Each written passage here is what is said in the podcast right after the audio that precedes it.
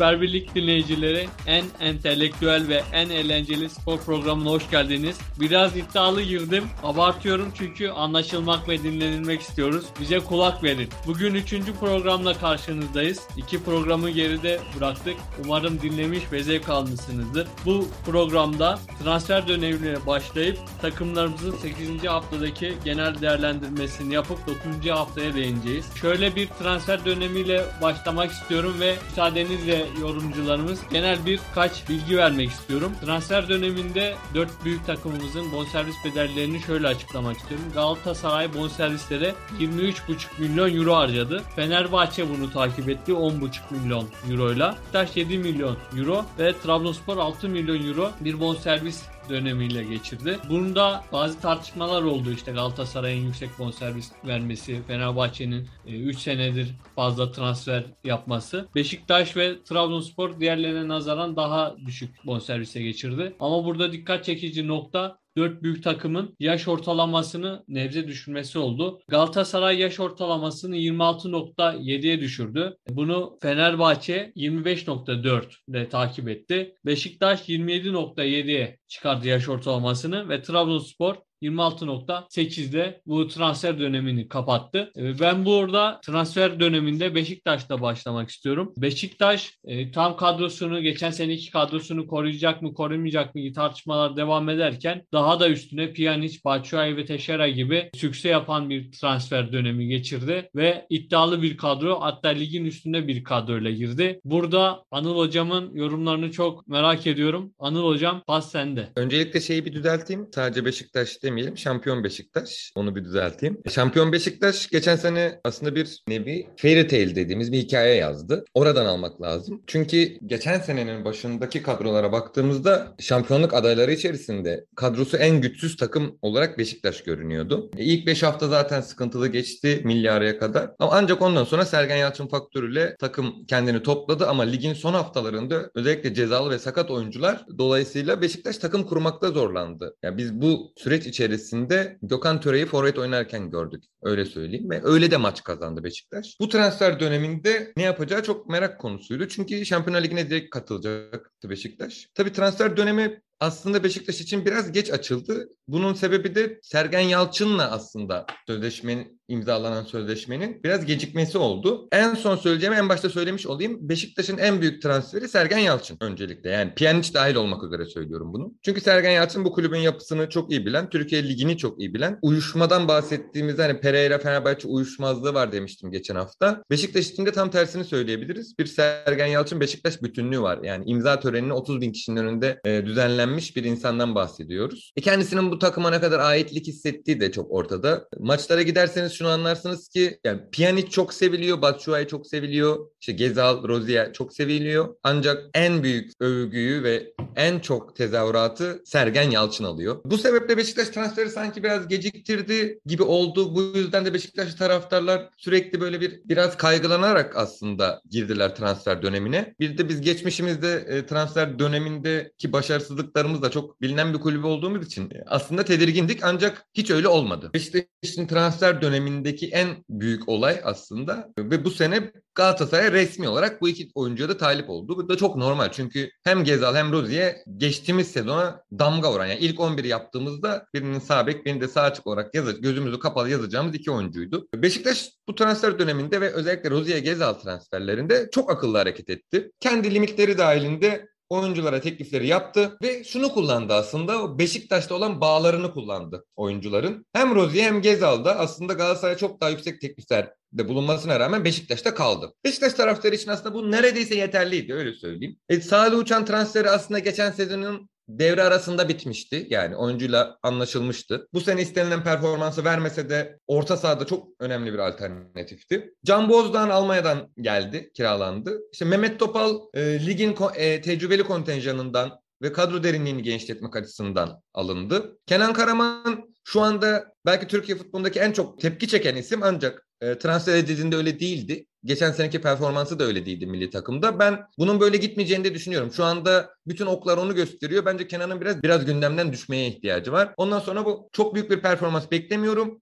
ama kendi potansiyelini de yansıtacağını düşünüyorum. Daha sonra Umut Meraş geldi. Sol bek, sol kanat için alternatif. Umut Meraş da milli takım oyuncusu ve 8 artı 3 kuralı düşünüldüğünde yerli e, kontenjanını dolduracak bir oyuncu. Bu da bizleri mutlu etti. Bizi en çok düşündüren soru Abu Bakar'ın gidişiydi. Geçen, sadece ve sadece geçen seneki ideal 11'inden Abu Bakar'ı Abu Bakar'ı göndermiş oldu Beşiktaş. Onu elinde tutamamış oldu. E onun yerine de Batshuayi geldi Chelsea'den. Zaten bunu anlatmaya, sorgulamaya çok bir ihtiyaç duymuyorum. Belçika milli takımda Lukaku'nun yedi şey diye deniliyor ya işte. Belçika'da yedek oturuyor ama. Lukaku'nun yedi. Sadece onu söylüyorum. Ve Lukaku 115 milyon euroya transfer oldu bu sene. Sadece bunu söylemem yeterli sanırım. Ve maç izleyenler, statta izleyenler şunu çok net görecektir. Batshuayi belki çok gol atarak başlamadı sezona. 8 haftada 10 gol atarak vesaire başlamadı belki ancak maç içinde hiç durmayan bu yüzden de taraftarın sürekli beğenisini kazanan bir oyuncu. Bu sebeple de Batshuayi de çok oturdu yani Beşiktaş forvetine de oturdu. Ancak Beşiktaş'ın transfer dönemini ve bu konuşmayı şöyle kapatıyorum. Her şey bitti. Güzel takım oturdu. Takım da oluştu. Kemik kadro oluştu artık. Biz ideal 11 yazarken transferin son günlerinde belki de Türkiye tarihinin en iyi kariyerli 3 oyuncusundan bir tanesi bir fırsat transferi olarak Beşiktaş'ta sözleşme imzaladı. Kiralık Miralem Pjanic. E, zaten yılın transferi konusunda Pjanic'i biraz anlatacağım. O yüzden total olarak şöyle topluyorum. Beşiktaş taraftarları yapılan transferlerden son derece mutludur. Sergen Yalçın yaptı bu sene transferleri. Bu çok önemli. Zaten sözleşme imzalarken bunu şart koşmuştu. Transferleri kendim yapacağım demişti. İsimleri kendi belirledi. Kafasındaki kurguyu oluşturdu. Takımı da oluşturdu. Artık söz ve top Sergen Yalçın'da ve futbolcularda Beşiktaş taraftarı. Hocam üçüncülüğe destan yazıyorsun, marş yazıyorsun. Şimdi transfer dönemine bile romantik Beşiktaşlı olarak. Mete abim şimdi senin transfer döneminde eleştirilerini bekliyoruz. Şimdi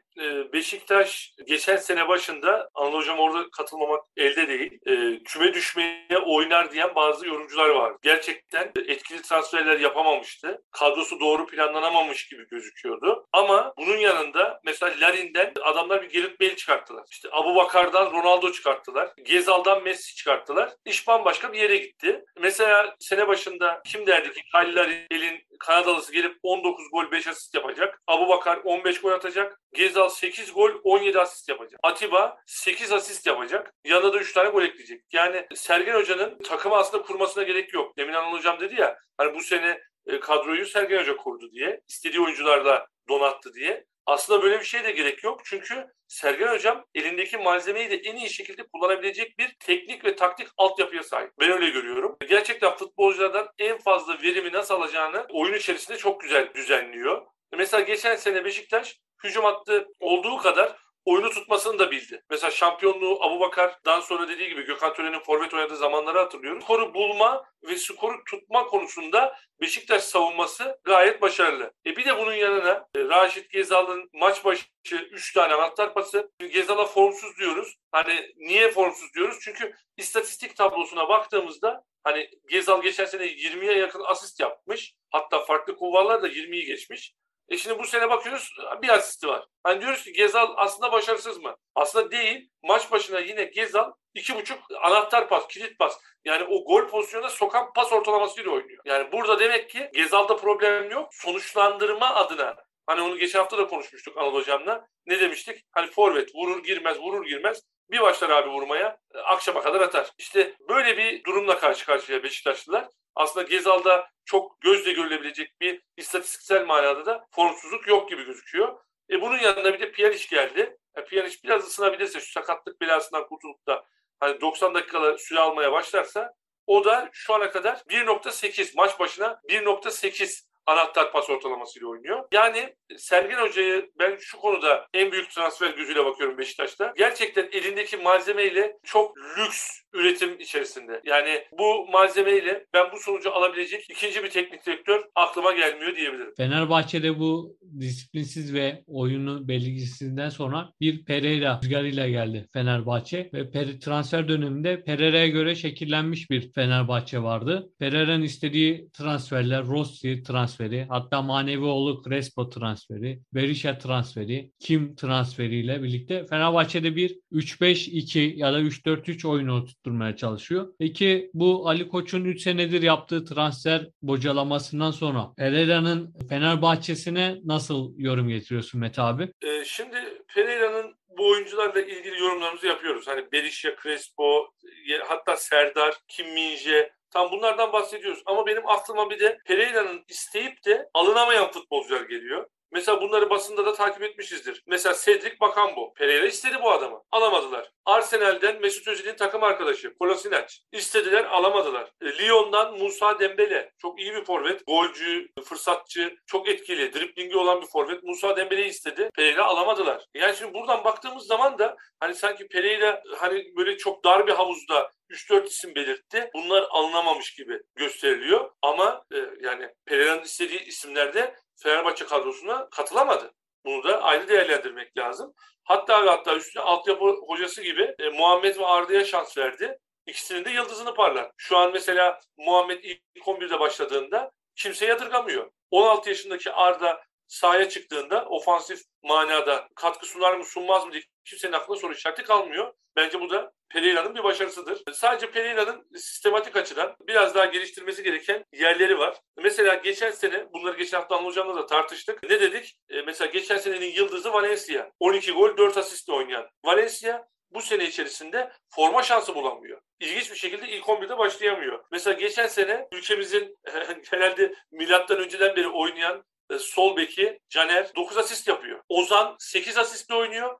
Pelkas 7 asistle oynuyor. Bakın orta saha kanat organizasyonu Fenerbahçe'de geçen sene nasıl işlemiş? Sivas Spor maçı 2-1 kay- kayıp olmasa o maç Fenerbahçe geçen sene şampiyon oluyordu. Bir de işin böyle bir boyutu var. Burada Pereira'nın şu yanlışından dönmesi lazım. Ozan'ı gönderdi. Yani Ozan'ı yollamak zorunda kaldılar. İngiltere'de bu hayatına devam edecek. Ama İrfan'ı kullanmıyor. İrfan'ı kullanması lazım. Valencia'yı kullanması lazım. Eğer bu adam formunda değilse de bu adama formu kazandırmakta teknik direktörün teknik heyetin işi. Kesinlikle ve kesinlikle bu oyunculardan aynı zamanda Yunan Pelkas'tan da e, bu dört oyuncudan Fenerbahçe'nin maksimum verimi alması lazım. Eğer alırsa ben Fenerbahçe'nin transfer politikasını Berisha, Serdar ve Crespo haricinde bu üç futbolcu haricinde başarılı bulduğumu söyleyebilirim. Kimse de Ali Koç'a yüklenemez gibime geliyor. Hani işin teknik boyutu nasıl bilmiyorum ama Ali Koç'u da bu konuda eleştiremem. Yani gerçekten iyi transferler yaptığını söyleyebilirim Fenerbahçe adına. Anıl Hocam sence Mete abinin dediği gibi Ali Koç bu sene transfer döneminde başarılı mı? Berisha, Crespo ve Serdar hariç.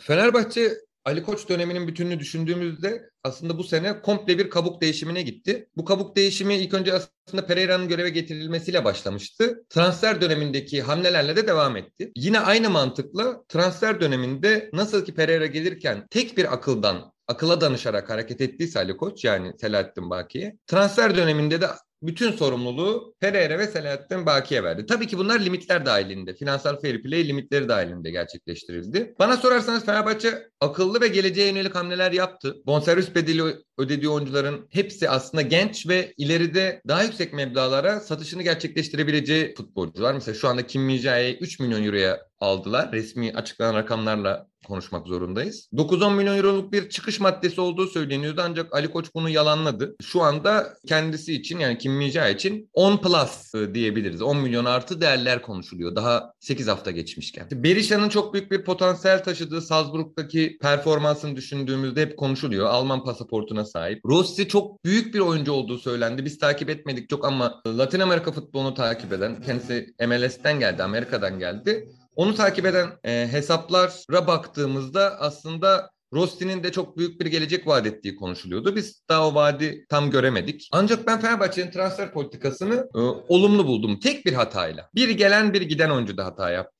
Giden oyuncu olarak Ozan Tufan'ı hiçbir koşul ve şartla göndermemesi gerekirdi. Çünkü bu sistemin oyuncusu Ozan Tufan'dı. 8 numara box to box oyuncusu. Yani hem skora katkı verebilecek hem presle defansif gücünü e, artırabileceği ve top kapma süresini azaltabilecek futbolcuydu. İkincisi de forvette transfer açısından, gelen oyuncu açısından bir hata yaptı. Geçen haftada bahsettiğimiz üzere Fenerbahçe formasının ağırlığını taşıyacak ve bize ismini duyduğumuzda Fenerbahçe'nin birinci forvetidir dedirtecek bir transfer gerçekleştirmedi. Yani Beşiktaş'taki Batshuayi, Trabzonspor'daki Cornelius, Galatasaray'daki Cagne Mustafa Muhammed değişir. Halil de olur. Evet üçü de olur Galatasaray'da. Bunu dedirtecek bir forvet transferi yapmadı. Bu sene şampiyonluğu kaçırırsa buna çok üzülecektir Fenerbahçe. Fenerbahçe'nin transfer dönemi genel olarak baktığında olumlu. Ancak bir şey daha eklemeye e, gerek duyuyorum. Fenerbahçe'nin şu anda sezon içerisinde yapabileceği bir transfer var. En büyük transfer Mesut Özil. Yani Mesut Özil geldiği günden bu yana emekli olmuş bir futbolcu görünümündeydi. Hiç yan atmaya gerek yok yani. Türkiye'ye geldi. Evet Arsenal'de uzun dönem oynamamıştı. Onun formsuzluğu vardı. Tamam yani formsuz oyuncu da form tutmasını zamanla bekliyor insan yani.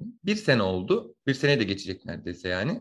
Mesut Özil hala ayakkabı markası üretmekle, kripto para çıkarmakla, işte kendi markalarını yaratmakla ve aslında futbolu bıraktıktan sonraki emeklilik hayatını kurgulamakla meşgulmüş gibi bir imaj veriyor bize. E Pereira ile de arasının çok iyi olmadığını aslında anlayabiliyoruz. Çünkü süre alamıyor. istediği süreleri alamıyor önemli maçlarda. Ama Fenerbahçe'nin şampiyonluğu Mesut Özil'in ayaklarından geçiyor. Sol ayağından geçiyor. Bak tam olarak adres veriyorum. Sol ayağından geçiyor. Mesut Özil'i bu takıma entegre edip eğer bütün fikirlerini, aklını, beynini, yüreğini, kalbini Fenerbahçe'ye ve Şükrü Saracoğlu'na odaklayabilirseniz Fenerbahçe şampiyon olur. Ancak bunu yapamadığınız sürece Fenerbahçe'nin şampiyonluk şansının çok büyük oranlarda diğer çünkü bütün rakipler iyi transfer yaptı. Hepsini konuşuyoruz şu anda yani. Beşiktaş üstüne kattı. Galatasaray konuşacağız üstüne koydu. Trabzonspor çok üstüne koydu. Geçen seneki kadrosunun. Hal böyle olunca bu sene şampiyon olmak daha zor. Geçen sene bir maçta kaçırdın Sivas maçında ama bunun hezeyanına da kapılmamak lazım. Bu sene aynı futbol oynayarak şampiyonluk yarışında olamazsın. Bu 2-2-4. Bu sebeple Fenerbahçe'nin yapabileceği en iyi iç transfer sezon içinde Mesut Özil'i tekrardan futbolla barıştırmak, daha sonra Fenerbahçe ile barıştırmak, bizleri de futbol severler olarak Mesut Özil'i Mesut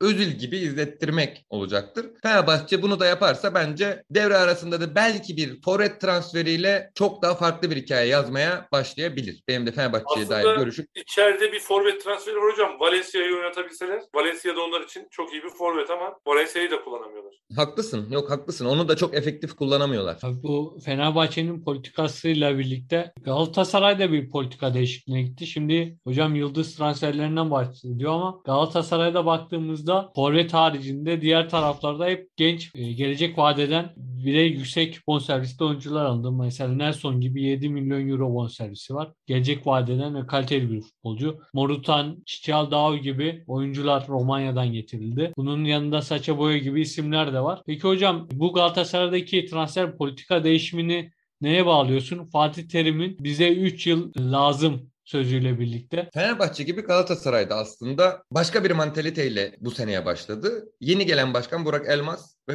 Fatih Terim'in arası ezelden beridir. Çok iyidir. Zaten Fatih Terim'in de resmi olarak söylemese de alttan destek verdiği başkan adayı çok bariz bir şekilde Burak Elmas'tı. Burak Elmas da dedi ki bütün yetki ve karar senindir Fatih Hocam dedi. Fatih Terim'in bir özlemi var. Fatih Terim'in özlemi 2000 döneminin Galatasaray'ı. Yani 96-2000 döneminin Galatasaray'ı. Fatih Terim, Fatih Hoca bunu tekrardan Galatasaray'a yerleştirmek istiyor. O dönemi hatırladığınızda altyapıdan çıkarıyordu bu genç oyuncuları. İşte Okanlar, Emreler ve adını sayamayacağımız e, zararlı e, insanlar diyeyim. Hatta buna yani Fatih Terim'in de hakkını vermek lazım. Sevip sevmek önemli değil. O Gegenpress dediğimiz şeyin aslında o ilk daha ilkel versiyonunu Fatih Terim uygulamıştı. Zaten onu Avrupa'ya gönderen de o Gegenpress'e yakın o yaptığı ani preslerdi. Suatlı Emreli Okanlı orta sahayla. Fatih Terim bu hayali tekrar kuruyor. Bunu en baştan söylemek lazım. Ama bunu hangi oyuncularla kuracağı çok önemliydi. Ve Galatasaray finansal fair play'in incelemesinden çıktığı için e, rahatça para harcadı. 23,5 milyon euro e, bonservis bedeli ödedi ve genelde genç oyuncular ağırlık verdi. Yaş ortalaması çok düştü, düşürdü. Bonservis bedeli ödemeden yerli kontenjanı için Alpaslan, Aytaç, Halil, Halil'e biraz bir kiralama bedeli ödendi, alındı. Berkan, Barış Yılmaz, Van Aanholt, Halil Dervişoğlu, Asuncao, Çıkıldao, Boy ve Morutsan. Şimdi Çıkıldao, Morutsan ikilisine iyi bakmak lazım. İkisine 10 milyon euroya yakın transfer bedeli ödendi. Galatasaray ve Rumen e, menajerler her zaman iyi ilişkidedir. Yani tarih boyunca baktın. Son 20 senesine bakın Galatasaray'a gelen Rumenlere. Şimdiye kadar hiçbiri tutmamıştı. Galatasaray'ın en kötü dönemini yaşadı. Yaşadığı futbolcular bunlar. Ama ben bu sene bu iki oyuncunun öyle olduğunu düşünmüyorum açıkçası. Bu kadar paraya değer mi değmez mi bu ayrı bir tartışma konusu olur ama yaşlarına bakıldığında ve ben oyunun içindeki sadece toplu değil, toplu alanda yaptıklarına baktığımda hem Çıkıldağ transferini hem de Morutsan transferini olumlu görüyorum. Galatasaray şu anda transferler açısından Nelson'dan istediği katkıyı alamıyor. Yani o defansın göbeğindeki o zaafı yani Marco, Luyendama, Nelson geldi şimdi, Alpaslan geldi oraya. Bu dört oyuncudan da hadi Alpaslan'ı yedek olarak düşünelim. Üç oyuncunun üçüsü de üçü de aslında ilk 11 olarak düşünülebilecek ve bence Süper Lig'in üstündeki oyuncular ancak bir türlü oradaki sorunu çözemedi Fatih Terim. Hala da Galatasaray bunun sıkıntısını yaşıyor. Defanstan oyunu kuramıyor. Burada sorun yaşıyor. Berkan 4 milyon euroya geldi. Bence Türkiye Ligi için biraz pahalı bir transfer. Yani Berkan yetenekli bir oyuncu kesinlikle. Fatih Terim etkisi onu gösterdiğinde, ona dokunuşunu yaptığında bence daha iyi bir yere gelecek futbolcu ama 4 milyon euro mudur? Bunu da tartışırım. Galatasaray bir gençleştirme operasyonuna girdi. Fatih Terim tabii ki Burak Elmas'ın görev süresini düşünerek bana 3 yıl verin dedi. Ama Türkiye'de hiç kimseye 3 yıl verilmeyeceğini kendisi de en iyi bilen insanlardan bir tanesi. Bu sene şampiyon olamazsın, seneye de şampiyon olamazsan Fatih Terim genç oyuncularla beraber yolcudur Abbas bağlasan durmaz. Ancak burada üstün bir transfer başarısızlığı gerçekleşti. Bunun altını çizmek lazım. Özellikle Mustafa Muhammed konusunda yani adamı Fransa'ya sağlık kontrolüne kadar gönderdiler. Sağlık kontrolünden geçirdiler. Ancak Mısırlı kulüple anlaşamadıkları için muhtemelen ödemelerde anlaşamadılar. Ve Mustafa Muhammed şu anda hala Galatasaray'ın resmi topçusu da değil. Kiralık görünüyor. Yani ocağa kadar bir satın alma opsiyonu var. E, Cagne zaten göndermek istiyorlardı. Sorunlu futbolcu olarak görünüyordu. Halil Dervişoğlu tek başına orayı kaldıramaz. Çok yetenekli futbolcu ama bence çok iyi bir ikinci santrafor. Yani bir merkez santraforun yanında çok verimli oynuyor. Çok gezen bir santrafor olduğu için. Ama Galatasaray için ez cümle şunu söylemek lazım. Başarılı bir operasyon hemen meyvesini vermeyebilir. Türkiye'de kredisi en yüksek insanlardan biri de Fatih Terim. Bu yüzden bu kredi de ona gösterilir. Ancak ve ancak Türkiye Ligi'ne de son kazanan şampiyon olan takımların yaş ortalamasına bir bakın. Hiçbir zaman bu yaş ortalamasıyla da şampiyon olan bir takım göremezsiniz. Daha böyle 27'ler, 28'ler, 29'lar hatta yaş ortalaması olarak şampiyon olur Türkiye Ligi'nde deyip Galatasaray'ın transfer sezonunu böylece kapatmış olayım. Şimdi e, orada mesela gençleştirme hamlesinde ben Galatasaray'da şöyle bir sıkıntı görüyorum. Galatasaray hamlelerini yine hani Romanya üzerinden deniyor. Morustan'la beraber Cicaldao'yla. Ama mesela bu iki oyuncunun ben e, Galatasaray'da parlatılıp Avrupa'ya transfer olabileceği konusunda büyük şüphelerim var. İkincisi mesela bir de Halil Kerem ikilisi var. Halil Dervişoğlu ve Kerem Aktürkoğlu. Mesela bu iki ismin de ben fiziken mesela şimdi artık 21-22 yaş çok genç sayılmıyor hocam. Yani işte adamlar 16 yaşında 17 yaşında santrafor atıyorlar sahaya. İşte 15 yaşında stoper koyuyorlar. Şimdi 21-22 yaşına gelmiş. Kerem 22 yaşında, Halil 21 yaşında. Mesela ben e, bu ikilinin fizik olarak çok hazır olmadıklarını, iki senedir oynamalarına rağmen e, fizik olarak hazır olmadıklarını düşünüyorum. E demek ki bu da fizik kapasitelerinin çok da sınırlı olduğunu gösteriyor. E, onlardan da herhangi bir hamle beklemiyorum. Zaten Berkan Taylan ikilisi Hani birisi Berkan 23 yaşında, e, Taylan 26 yaşında. Hani bunların ikisi de zaten genç statüsünde değerlendirilebilecek futbolcular değil. E, hani bir Marka var 25 yaşında. O da 3 senedir Galatasaray'da oynuyor. E, ama onun da tabii değişik sorunları var. Galatasaray içerisinde bu tarz sorunları son 7-8 senede sık sık görmeye başladık. İşte nasıl Riera, Melo gibi e, Kerem ve Marco arasında da yaşam. Yani ama burada tabii e, teknik kalite olarak benim en çok e, dikkatimi çeken Halil Dervişoğlu. Onu daha çok Gert Müller'e benzetiyorlar. E, ben de Gert Müller'i çok severim. E, eski Alman takımının maçlarını izlerim. E, Gert Müller'in attığı goller hep kaleye sırtı dönük. Hani alıp da bitiriciliği yüksek. Halil'de de bir tek o yok. Yani Gert Müller'in bütün özelliklerini barındırıyor. Ama o sırtı dönük aldığı toplarda kaleyi bulmakta zorlanıyor. E, çünkü fizik gücü yetersiz ve ayakta duramıyor. Fatih Hoca kafaya bir şey koyduysa illaki hani %100 başarı sağlamasa da hani bu 3 sene içerisinde ya da UEFA'da bir yarı final e, illa bence kafaya koymuştur. Yani Fatih Hoca'nın olduğu yerde hocamın söylediği doğru illaki bir şeyler e, çıkabilir diyebilirim. Ama genel olarak ben gençleştirme hamlesinin çok etkili olacağını düşünmüyorum. Yani en fazla bir dahaki seneye kadar sürer. Bir dahaki sene artık o Galatasaray 30, 32, 34, 35 yaşlarındaki kompedan futbolcuları yavaş yavaş transfer etmeye başlar. Şampiyonlar Ligi'nde veya Avrupa Ligi'nde boy göstermeleri. Mehmet abi çok önemli bir yere değindi işte bu gençleştirme politikalarının handikapını. Trabzonspor mesela geçen sene 23-24 bandında oynarken şimdiki transfer politikalarıyla Hamşik, Gervinho, Perez gibi tecrübeli isimlere yöneldi. Bu tecrübeli isimlerle birlikte bir anda hem de hızlı bir transfer dönemi yaptığı için belki de Türkiye'de ilk kez böyle bir politika görüldü ve takım birlikte çalışmasıyla birlikte şampiyonluğun en önemli adaylarından biri haline geldi.